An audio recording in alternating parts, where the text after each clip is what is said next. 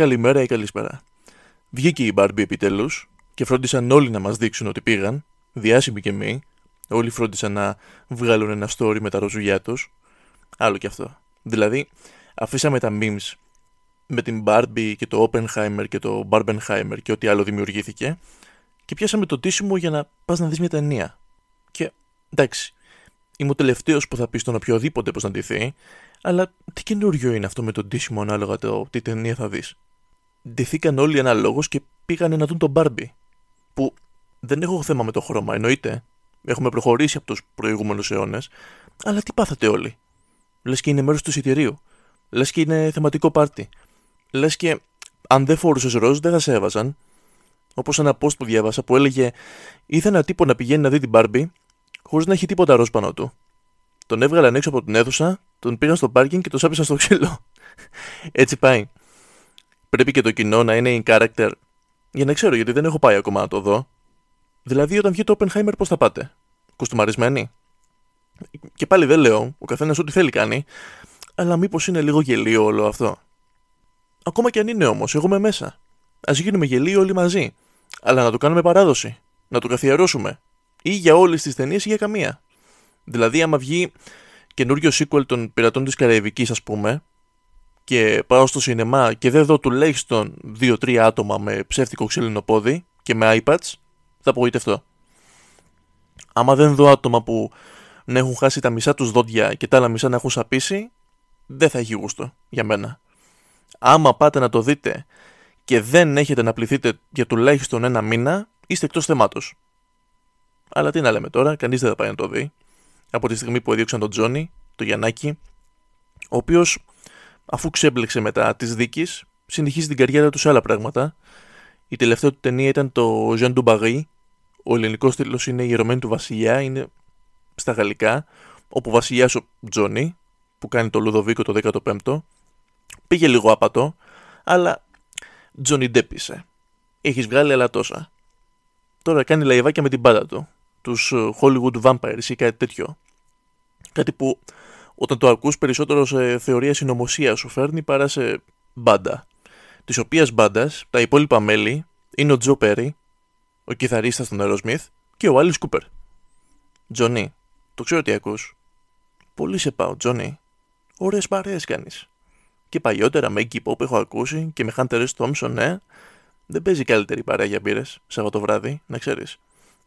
Και να πω και το άλλο που μου ήρθε, για να κλείσω με αυτό το θέμα. Μην τυχόν και βγει καινούριο sequel του Magic Mike. Γυμνός θα σκάσω στο σινεμά. Και μην δω κανένα να παραπονιέται, είπαμε. Ή το κάνουμε για όλα ή για τίποτα. Επίσης, κοιτάξτε μην του ξυπνήσει του Peter Jackson τίποτα πάλι και κάνει κανένα ε, Silmarillion. Γιατί άντε να ψάχνουμε όλοι για στολές εξωτικών.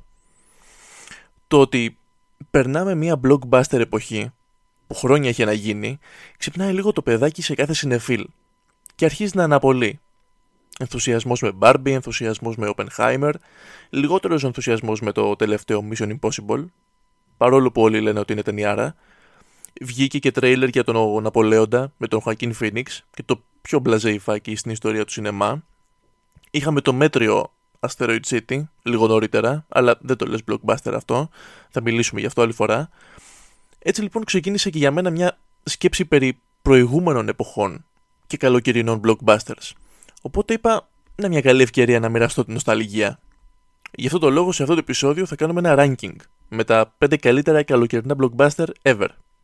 Σίγουρα όχι αντικειμενικά. Οπότε ξεκινάμε. Νούμερο 5. Με μια προσωπική αδυναμία. Και όταν σου λέω ότι στη θέση 5 βρίσκεται μια αδυναμία μου, φαντάζεσαι πόσο αυστηρός είμαι, έτσι; Καθόλου. Raiders of the Lost Ark η πρώτη και η καλύτερη ταινία Indiana Jones, χωρίς αυτό να σημαίνει ότι οι άλλες δεν είναι καλές. σω η τέταρτη να ήταν λίγο φλόμπα και να σημειώσω ότι την φετινή, την τελευταία, δεν τη μετράω σαν ταινία Indiana Jones. Αρνούμε, είναι κάτι άλλο, κάτι που δεν ξέρουμε. Το Raiders είχε στη σκηνοθεσία του Steven Spielberg, τον μπαμπά των καλοκαιρινών blockbuster. Θα μιλήσουμε σε λίγο γι' αυτό. Με story από τον George Lucas και τον Philip Kaufman, Douglas Slocum στη φωτογραφία και μουσική του John Williams. Τι άλλο να ζητήσει κανείς. Είναι η ταινία που μας σύστησε τον καλύτερο ρόλο του Χάρισον Φόρτ. Και ναι, το είπα, δεν είναι ο Χαν Σόλο ο καλύτερος ρόλος του. Και επίσης μας σύστησε σε μια πολύ λανθασμένη απεικόνηση της δουλειάς ενός αρχαιολόγου. Έτσι, γιατί είμαι σίγουρος ότι πολλοί το έβαλαν στόχο βλέποντας την ταινία μικρή και μετά που έμαθαν πώς είναι πραγματικά, ξενέρωσαν τη ζωή τους. Το Raiders τα έχει όλα. Έχει κομικά στοιχεία, έχει δραματικά στοιχεία, έχει ατελείωτη και όμορφη δράση, έξυπνη δράση, ακόμα και όταν αυτή προκύπτει από τον πυρετό του Harrison Ford στα γυρίσματα εκείνη τη μέρα, όπως η κλασική σκηνή με τον τύπο που κάνει κάτι κόλπα με, το, με ένα τεράστιο σπαθί και ο Jones απλά τον πυροβολεί. Κανονικά υπήρχε μάχη σε αυτό το σημείο, αλλά πάει ο Ford και λέει στο Spielberg: Κοίτα να δεις, Steven, εγώ ψήνομαι εδώ. Δεν το έχω και πολύ με τρέξιμο γύρω-γύρω αυτή τη στιγμή. Τι θα έλεγες να έκανα αυτό; Και ο Spielberg του λέει: Ωραία, κάτω. Και το έκανε και έμεινε για πάντα. Αλλά αυτή είναι γνωστή ιστορία. Το Raiders σίγουρα δεν ήταν η πρώτη ταινία στο concept, κυνηγάμε ένα χαμένο θησαυρό, αλλά ήταν η πρώτη που το έκανε με αυτόν τον τρόπο. Το προχωράμε με τα στοιχεία που έχουμε και με ό,τι βρίσκουμε στην πορεία και παράλληλα γίνεται μια αφήγηση του παρελθόντος και της ιστορίας του θησαυρού αυτού ή του artifact που ψάχνουμε, προσπαθώντας την ίδια ώρα να ξεφύγουμε από τους κακούς, γιατί δεν είμαστε οι μόνοι που το ψάχνουν. Είναι μια φανταστική ταινία, δεν παίρνεις τα μάτια σου από την οθόνη. Μπορεί λόγω έντασης, μπορεί λόγω suspense, μπορεί λόγω των φανταστικών πλάνων του Spielberg. Δεν παίρνεις τα μάτια σου από την οθόνη. Και μετά ήρθε το Big Bang Theory και υποτίθεται ότι αποδόμησε την ταινία. Επειδή λέει είτε υπήρχε ο Indiana Jones στην ιστορία είτε όχι, το τέλος θα ήταν το ίδιο. Ναι μεν, αλλά η ταινία δεν σου λέει «Να, κοίτα πως ο Indiana Jones έσωσε τον κόσμο», σου λέει «Να μια περιπέτεια του Indiana Jones». Η κατάληξη θα ήταν η ίδια. Ναι, και έτυχε να υπάρχει και ένας Indiana Jones εκεί μέσα. Για να περιπλέξει λίγο τα πράγματα. Χαλάστηκε κανείς; Πρόβλημά του. Προχωράμε θα ήταν αδύνατον να μην βάλω σε αυτήν τη λίστα το δεύτερο Terminator. Θυμάμαι να το βλέπω πρώτη φορά στην τηλεόραση και να ήμουν 10, κάπου εκεί. Και να έχω χάσει το μυαλό μου. Να λέω δεν γίνεται τόση δράση. Να έχω ενθουσιαστεί και με τους τρόπους της ταινίας να σε ξαφνιάζει και με τους τρόπους που γίνεται έξυπνη.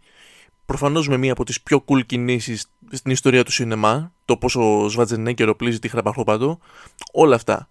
Πλέον ενθουσιάζομαι με το πόσο καλοφτιαγμένη είναι η ταινία χαρακτηριστικό των ταινιών του Κάμερον. Γιατί είναι μια ταινία στην οποία γυρνάς ανά τα χρόνια. Σε καλή πίσω. Και έχει rewatchability στο Θεό, έτσι. Το Terminator 2 βγήκε το 91. 32 χρόνια μετά και αυτή η ταινία δεν γερνάει.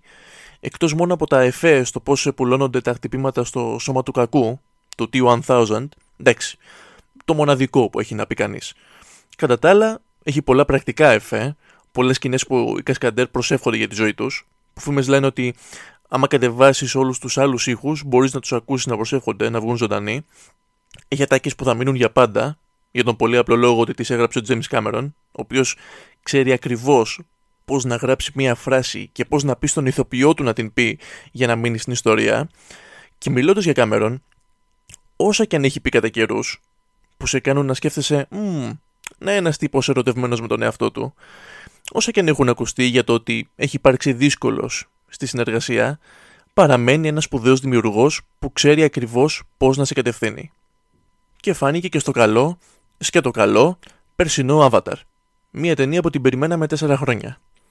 Το Terminator έχει Σβατζενέγκερ στα καλύτερά του. Εντάξει, δεν ήταν όπως ήταν όταν έπαιζε τον Κόναν τον Βάρβαρο, ας πούμε, ούτε όπως ήταν όταν έπαιρνε τα Mr. Olympia το ένα μετά το άλλο λες και τα έπαιρνε σε εξάδες από το σούπερ μάρκετ, αλλά ήταν στα καλύτερά του για αυτόν τον ρόλο. Και η έκφραση της σερβιτόρας όταν αυτός μπαίνει στον μπαρ τα λέει όλα. Έχει Λίντα Χάμιλτον επίσης τα καλύτερά της, καλή ερμηνεία για έναν πραγματικά δυναμικό γυναικείο χαρακτήρα, που μακάρι να είχαμε κι άλλους σαν αυτόν, τη Σάρα Κόνορ, ή Σαρακόνα, όπως τη λέει ο Σβαρτσενέγκερ, και Έντουαρντ Φούρλονγκ, ο μικρός Τζον Κόνορ, που έπαιζε καλά, μαζί με τα εφηβικά voice cracks του και δεν θα το βλέπαμε ποτέ να παίζει και καλύτερα. Από όσο διαφορετικό background και να έρχεται ο καθένας, υπάρχουν στιγμές που μπορείς να ταυτιστείς με τον μικρό Τζον Κόνορ. Δηλαδή, ποιος δεν θα ήθελε ένα άνιωθο ρομπότ που δεν ψοφάει για προσωπικό bodyguard στα 12 του; Ακόμα και σε ένα σημείο στην ταινία που κάνει ξεκάθαρη κατάχρηση αυτής της δύναμης, το παιδί, εκεί που βάζει τον Terminator να σπάσει στο ξύλο δύο άκυρους, δεν σου κάθεται άσχημα, λες. Και εγώ μπορεί να το έκανα. Εν τω μεταξύ, αυτοί οι άκυροι πήγαν να βοηθήσουν. Δεν τους άξιζε το ξύλο, αλλά το προσπερνάς και αυτό. Αν τη δεις μεγάλος, όπως είπα, απλά σταματάς και θαυμάζεις το πόσο καλοφτιαγμένη είναι. Και αυτό είναι κάτι που μένει για πάντα. Όπως και στην καρδιά μας. Νούμερο 3. Και αυτό το ranking θα έχει επαναλήψεις σε αναφορές ονομάτων. Ανέφερα ήδη μία φορά το όνομα του George Lucas, ώρα να το αναφέρω πάλι. Και όλοι θα ξέρετε που το πάω λογικά. Το πάω στο Star Wars και το A New Hope. Το πρώτο επεισόδιο με τη σειρά που βγήκαν. Η ταινία που μαζί με εκείνη που βρίσκεται στο νούμερο 1 της λίστας καθιέρωσαν τον όρο καλοκαιρινό blockbuster και έκαναν τις εταιρείες να τα κυνηγάνε, αφού μέχρι τότε άφηναν για το καλοκαίρι τις πιο μέτριες ταινίες και όλες όσες περίμεναν να κάνουν δώρο και να δώσουν κέρδος τις έφυναν για το χειμώνα. Το New Hope αξίζει να μπει μόνο και μόνο για την επιρροή του. Την επιρροή που άσκησε ο πάνω απ' όλα businessman George Lucas όταν σηκώθηκε ένα πρωί και είπε θα δημιουργήσω μια ιστορία που συνέβη πολύ καιρό πριν σε ένα γαλαξία πολύ πολύ μακριά.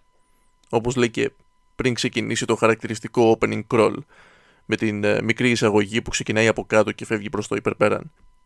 Μέσα σε αυτή τη λίστα δεν υπάρχει άλλη ταινία με τέτοια επιρροή. Όχι στον τρόπο που γίνονταν οι ταινίες από εκεί και μετά, αλλά στο κοινό. Τεράστιο fanbase. Σε κάθε παρέα υπάρχει και ένα σταργοζάς. Πολλές φορές είναι ολόκληρη παρέα. Εγώ δεν είμαι, αλλά εκτιμώ τις ταινίες. Εκτιμώ το πώς ο Λούκας δημιούργησε τον τέλειο κεντρικό ήρωα. Πώς δημιούργησε έναν μυστηριώδη πρωτομέντορα. Πώς δημιούργησε ένα χαρακτήρα ακόμα καλύτερο από τον πρωταγωνιστή, το Χαν Σόλο, που παρόλα αυτά επιμένω ότι δεν είναι ο καλύτερος του Φόρτ. Και έναν από τους καλύτερους villain όλων των εποχών, που θα σου έσπαγε το λαιμό απλά επειδή δεν του άρεσε η παρουσία σου στο χώρο. Δεν γίνεται να κάτσουμε να μιλήσουμε για αυτά που ήδη είναι γνωστά το ποιοι ηθοποιοί μισούσαν ένας τον άλλον, πώς ο Φορντ πήρε τυχαία το ρόλο του Χαν Σόλο, το ότι ήταν ο Πράους στο σώμα του Βέιντερ και ο Τζόουνς η φωνή, ούτε τα fun fact που κάποιος θα σου πει κάθε τόσο του τύπου ήξερες εσύ ότι το Star Wars γυρίστηκε στη γη και όχι στο διάστημα; Όλα αυτά δεν γίνεται να τα ξαναπούμε. Για μένα δεν είναι καν η καλύτερη ταινία το Star Wars. Η δεύτερη είναι, για τα δικά μου γούστα. Αλλά το New Hope είναι σίγουρα η πιο σημαντική. Θα μου πεις, χαιροπολί, είναι η πρώτη. Χωρίς την πρώτη δεν υπάρχουν οι επόμενες. Όχι γι' αυτό. Περισσότερο επειδή κατάφερε να δημιουργήσει την τέλεια ατμόσφαιρα. Τα τέλεια σκηνικά και υπέροχες σκηνές σε αυτό το γαλαξία πολύ πολύ μακριά από εδώ. Για να έρθουν μετά οι επόμενες να κουμπώσουν. Αφηγείται με τον καλύτερο τρόπο την ιστορία που πρέπει να δει ο θεατής. Βλέπεις ταινίες πλέον που έχεις φτάσει στα μισά και ακόμα δεν έχεις καταλάβει τι γίνεται. Και βλέπεις το New Hope και ακόμα και όταν ο R2D2 και ο C3PO περιπλανώντας την έρημο, κάνοντας τίποτα, η ταινία φροντίζει να διευρύνει τις δικές σου γνώσεις για αυτό το σύμπαν. Ο Λούκας έκανε φανταστική δουλειά στη σκηνοθεσία και τη δημιουργία όλου αυτού του σύμπαντος. Ο Τζον Williams, οι αναφορές που λέγαμε πριν, ο Τζον Williams λοιπόν δημιουργεί ίσως το πιο χαρακτηριστικό soundtrack όλων των εποχών και οι ηθοποιοί γίνονται σύμβολα.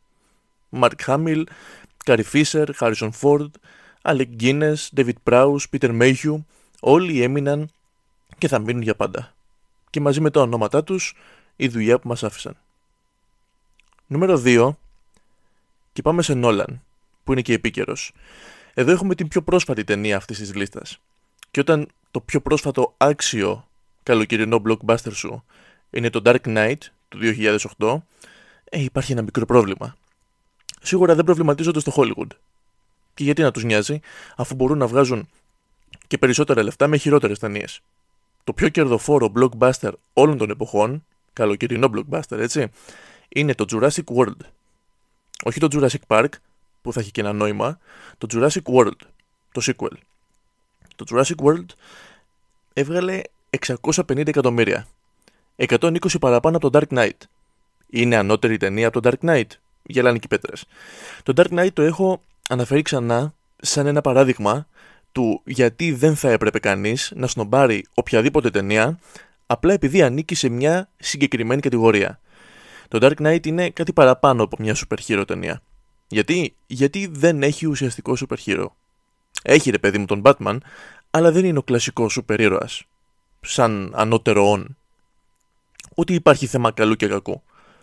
Ή τουλάχιστον δεν υπάρχει θέμα κλασικού καλού και κλασικού κακού είναι δύο άνθρωποι που παλεύουν για το ποιο η φιλοσοφία θα επικρατήσει σε μια τεράστια πόλη. Είναι κάτι παραπάνω από ένα σχέδιο για να καταστρέψω έναν άνθρωπο ή μια πόλη ή όλο τον κόσμο. Είναι μια σύγκρουση ιδεών και μεθόδων. Στις αρχές του Batman υπάρχει η αναρχία του Τζόκερ. Στην αιμονή για δικαιοσύνη του Batman υπάρχει η μονίμως εγκληματική φύση του Τζόκερ. Γενικά είναι μέσα στις αντιθέσεις οι δυο τους. Αλλά μοιάζουν και λίγο, όπως λέει και ο Τζόκερ στο μονόλογο της ανάκρισης. Δύο χαρακτήρες δοσμένοι σε εμάς με τον καλύτερο τρόπο, από τους αντίστοιχους ηθοποιούς, τα υπόλοιπα είναι ιστορία. Ο Heath Ledger κατάφερε να κερδίσει τα πάντα χωρίς να εμφανιστεί πουθενά. Είχε φύγει από τη ζωή όταν ήρθε η εποχή των βραβείων. Όμως μαζί με τα βραβεία είχε κερδίσει και το κοινό. Κάτι που δεν συμβαίνει πάντα. Γι' αυτό δεν θα σταματήσει ποτέ να αναφέρεται η ερμηνεία του. Και δικαίως. Το Dark Knight όμως δεν βρέθηκε υποψήφιο για Oscar καλύτερης ταινίας. Ένα από τα μεγάλα εγκλήματα. Εκείνη τη χρονιά κέρδισε το Slumdog Millionaire. OK, okay, κανένα πρόβλημα με αυτό, καμία ένσταση. Βλέποντας όμως τις άλλες τέσσερις υποψήφιες ταινίες, γιατί τότε ήταν ακόμα πέντε για το καλύτερης ταινίας, μετά άλλαξε. Ήταν η τελευταία χρονιά που ήταν πέντε υποψηφιότητες στο καλύτερης ταινίας, για να ακριβολογώ. Και η όλη συζήτηση για το Dark Knight να μένει απ' έξω ήταν ένας από τους λόγους να βάλουν περισσότερες θέσεις. Βλέποντάς τις λοιπόν, σίγουρα θα μπορούσε να υπάρξει και το Dark Knight εκεί μέσα. Δηλαδή, ωραίο το Benjamin Button, το κρατάμε. Ωραίο και το The Reader. Το κρατάμε λόγω ιστορίας και ερμηνεών. Frost Nixon. Καλό. Βασισμένο σε αληθινή ιστορία για ένα από τα μεγαλύτερα σκάνδαλα στην Αμερικανική ιστορία. Έντονο, ωραίο, το κρατάμε. Το Milk τώρα... Ε, όχι. Ωραία ιστορία και αυτή βασισμένη σε αληθινά γεγονότα. Πολύ καλός ο Σον Πεν. Πήρε το Όσκαρ. Για μένα ο Μίκη Ρούρκ το άξιζε λίγο παραπάνω.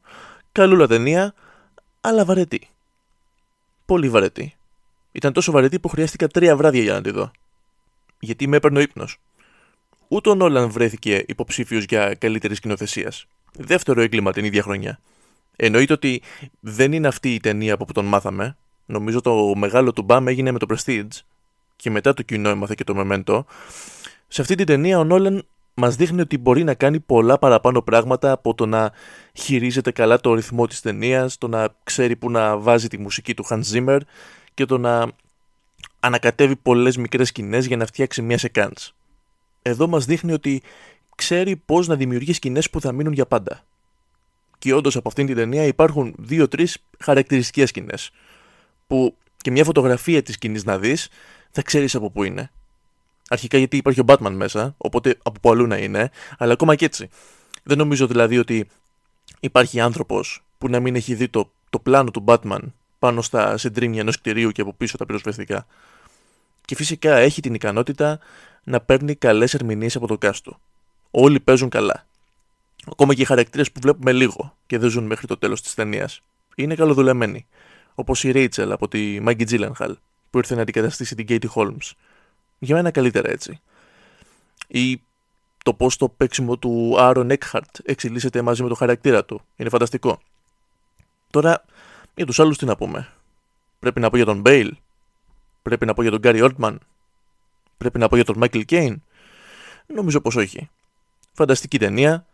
Σίγουρα η καλύτερη super hero movie μέχρι τώρα και μία από τις καλύτερες ταινίες της δεκαετίας της. Τιμητικές αναφορές ή honorable mentions, που όπως τα λένε και στο χωριό μου, δεν τα ξέρω εγώ αυτά. Το πρώτο Avengers, Jurassic Park, το δεύτερο και καλύτερο Πειρατές της Καραϊβικής, Alien, το δεύτερο Indiana Jones, το δεύτερο και καλύτερο για μένα Star Wars, Karate Kid και η μέρα ανεξαρτησίας. Και φτάνουμε στο νούμερο 1. Θυμάστε που πριν λίγο είπαμε για τον Spielberg ότι είναι ο μπαμπάς των καλοκαιρινών blockbuster? Όλο αυτό ξεκίνησε από τον Jaws, ή τα σαγόνια του Καρχαρία στα ελληνικά. Ευχάριστο παράδειγμα ελληνικής μετάφρασης ενός τίτλου. Καλό. 20 Ιουνίου του 1975. Οι σινεμάδες της Αμερικής ανοίγουν τις πόρτες τους για τον Τζοζ και υπόσχονται τρόμο στους θεατές. Και ο κόσμος, πιστός στα συναισθήματα που του φέρνει το σινεμά, κάνει ουρές όπως δεν έχουν ξαναγίνει. Για να δουν τι είναι τόσο τρομακτικό με τον Τζοζ τέλος πάντων. Η ταινία έμεινε να παίζεται για μήνες και το κοινό να μιλάει για αυτήν για χρόνια. Έγινε κάτι παραπάνω από μια ιστορία. Μπήκε στο μυαλό όλων σαν κάτι τραβηγμένο μεν, πιθανό δε. Άνθρωποι δεν ξαναμπήκαν στη θάλασσα εξαιτίας αυτής της ταινίας. Ήταν τεράστιο θέμα. Όλοι μιλούσαν γι' αυτό. Ακόμα μιλάνε δηλαδή. Γι' αυτό και βραβεύεται μέχρι σήμερα. Και εκτός από όλα αυτά, είναι ένα concept που συνεχίζει να πουλάει. Τώρα έχουν βγάλει τα Meg με τον άνθρωπο τρίγωνο, τα οποία είναι χτισμένα πάνω στα σαγωνία του Καρχαρία. Πιο πολύ. Σχεδόν έγινε ένα ζάνερα από μόνο του μετά τον Τζοζ. Τι θέλουμε, ζώα να τρώνε ανθρώπους. Ωραία.